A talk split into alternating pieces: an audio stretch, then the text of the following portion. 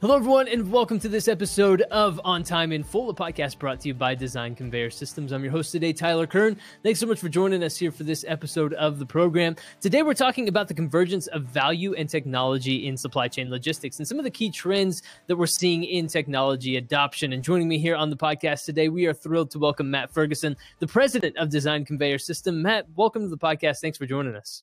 Thanks for having me, Tyler. I am excited uh, excited to be here and uh, share a bit of information with everybody.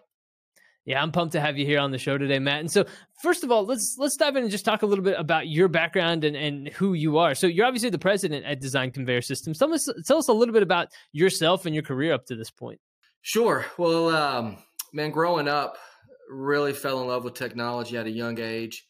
Uh, big into amateur radio, big into computers and that really led to uh, pursuing an engineering degree. A lot of a lot of folks in this industry uh, studied electrical engineering, and that got me into the world of systems integration, which is where we consider what a customer's needs are and uh, select and uh, design into into the customer's facility this equipment that uh, uniquely suits them. So spend a lot of time as an integrator, and then stepping into leadership really um, uncovering how uh, businesses like ours can impact the lives of the people that we are fortunate enough to uh, work with and also our customers. So, man, just really love technology, uh, love getting my hands dirty, uh, and then also just love making uh, DCS a great place to work. That's awesome. That that's that's some great stuff, and and um, I'm really excited to have you here on the show today. Here as we talk about supply chain logistics, and obviously, supply chain is having a bit of a moment, right, where it's gone from maybe being a niche topic to being something that everyone discusses uh, on a pretty regular basis. Um, so, what sorts of challenges have you seen in, in supply chain uh, in the supply chain over the last couple of years? What what have you noticed just uh, from your perspective in the industry? Well, there's been a lot of uh, chatter, a lot of talk about some very real problems that I believe are common um, to discuss now because they're very real and they're meaningful. Uh, topics such as a challenge with labor and uh, a challenge with uh, supply chain sourcing. So sourcing materials when you need it. Uh, you know, some of the some of the biggest challenges that our customers face, that supply chain faces, are are uh, really difficult to control yourself, very difficult to find yourself in control of your own destiny. So customers feel uh, more out of control and more separated from their ability to control their outcome. And what we're seeing is it is creating an environment where a customer's ability to have certainty or to have a level of ability to plan is is harder than it's ever been, and that's made uh, taking risks on adopting new technology or approaching problems in a different way uh, something that they are considering now that they might not have previously.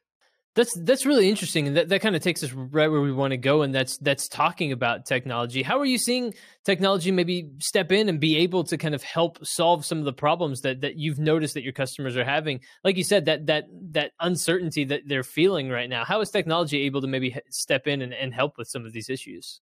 You know you see you see challenges like what the supply chain um, uh, the supply chain industry broadly whether it's material handling or customer sourcing and getting getting product to their consumers you're seeing challenges that we're facing now similar to how challenge similar to technical challenges uh, and sourcing challenges that have been faced in other industries over the past uh, 30 or 40 years where you get this um, i think you might have used uh, the the word convergence where you get this this overlap of desperate need and really, really hard problems, along with technology that's beginning to improve and evolve to a point of being justifiable, solving the problem, uh, not uh, not not just being something cool and neat and different, uh, but now we can use this technology and apply it to solve problems. So what we're seeing is uh, so many more new companies creating and delivering technologies that companies like DCS can partner with and solve really, really hard problems for our customers.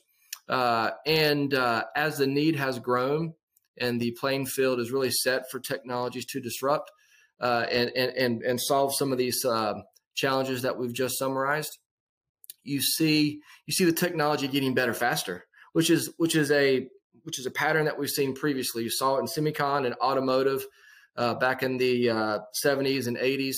certainly 90s really took off with um, with a lot of automation outside of automotive uh, but you're seeing a lot of the same patterns now it, it's pretty exciting because we're getting to solve problems to help our customers and others be successful what can maybe the supply chain and logistics industry learn from some of the examples of industries that you've mentioned that, that have kind of gone through transitions like this previously? Like you, you just mentioned some in your previous answer.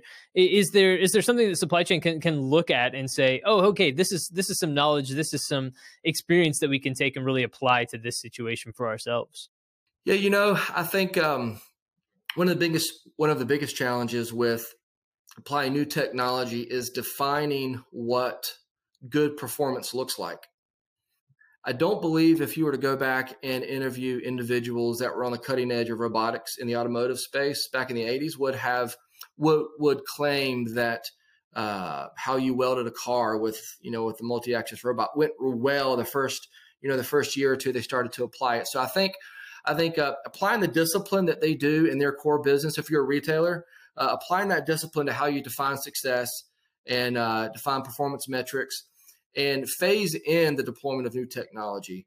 When you're working with someone like DCS, let's let's discuss how we can win in small ways, demonstrate that technology is going to actually solve the problem, uh, or discover ways that it can complement how you do things now.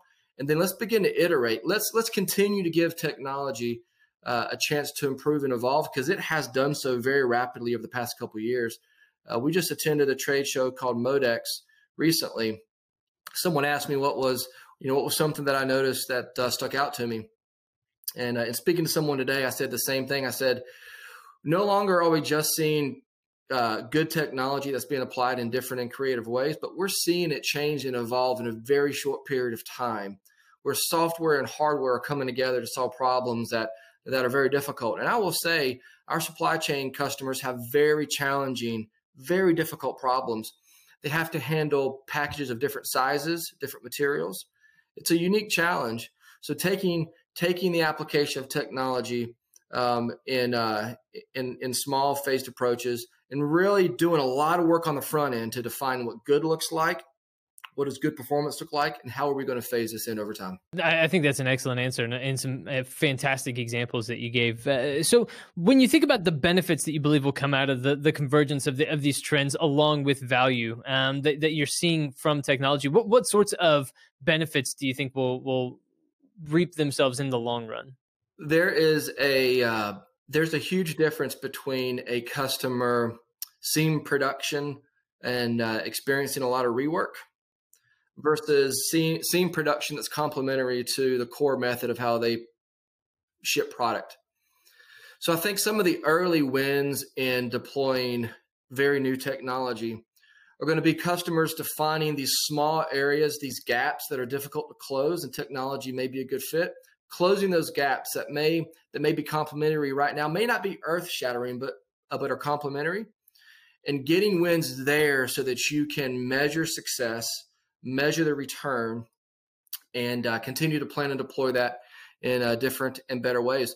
You know, we're seeing customers uh, be less sensitive to the return on an investment of a system or deployment of new product, and uh, equally as concerned about can we even get product out? Can we consist? Can we rely on our operation to get product out, to ship on time, with the challenges that we face, be it material, spare parts, labor, etc. So again, I think that goes back to identifying those key gaps that you believe are critical to your business, prioritizing them, define those that you think are good candidates for a phased approach to applying new technology, and uh, doing it in a stage gate or an iterative step so that you can show success up front. Nothing is more demoralizing, more frustrating than deploying something new and exciting and it failing. That can hinder, that can that can become a barrier to really great things. Yeah, that's a that's a great point. That that is a great point. So when it comes to implementation, then let, us talk through that. How can you make sure the implementation of technology? You mentioned that that sometimes um, patience is required. How can you make sure that that implementation goes as smooth, maybe as possible, um, and doesn't result in large amounts of downtime and things of that nature? Sure. So uh, we believe at DCS that uh, projects, the nature of the nature of uh, going through the implementation of a system, system of any type, simple, smaller systems to more complex, the success of those implementation is often proportional to the amount of effort and pre-work and planning that's done up front. Are we asking the hard questions now? Are we documenting it and we're discussing it? Are we challenging ourselves and each other early on to plan, to consider ways that projects could go wrong? Are we doing the hard work up front?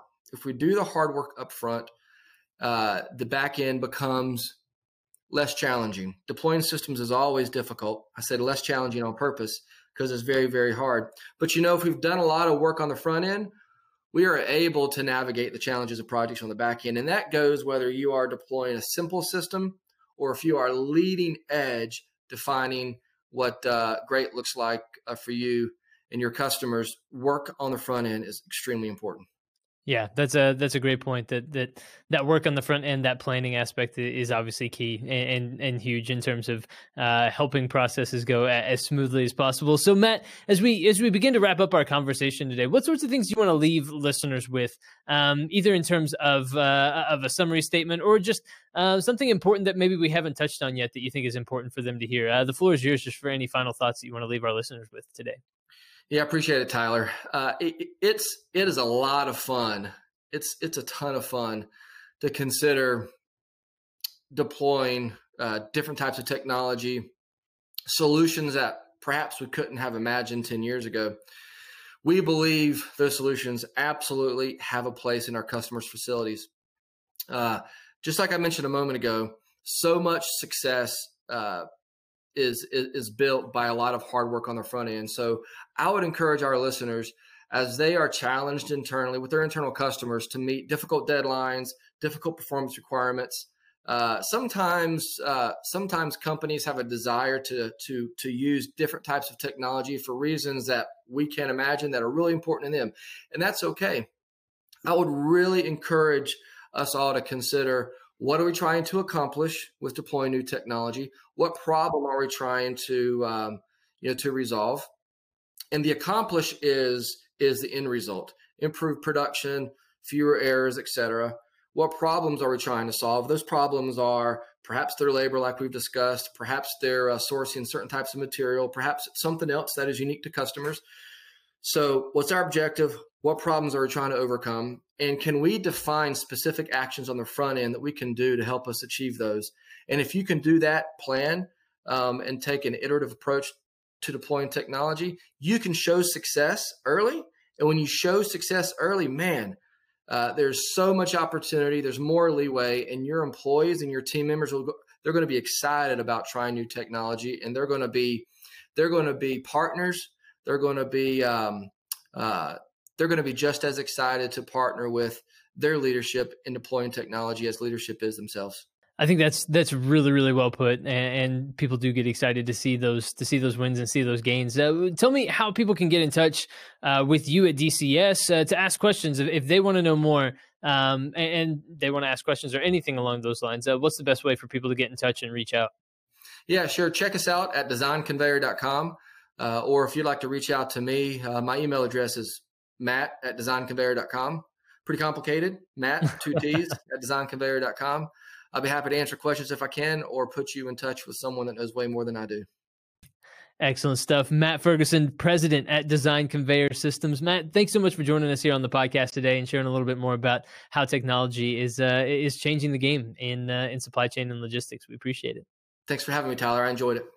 Absolutely. I enjoyed it as well. And everyone out there, I hope you enjoyed listening to this podcast today. We appreciate you joining us very much. Of course, for more episodes of On Time in Full, if you want to go back and listen to previous episodes of the podcast, you can do that on Apple Podcasts or Spotify, wherever you get your podcasts these days. And while you're there, subscribe to the podcast to stay up to date with upcoming episodes. It's easy. You can hit subscribe right there on the platform and you will get the latest episodes as we do them. And stay tuned. We'll be back soon with new episodes of the show. But for this one, for Matt Ferguson, I'm Tyler Kern. We'll talk to you again soon.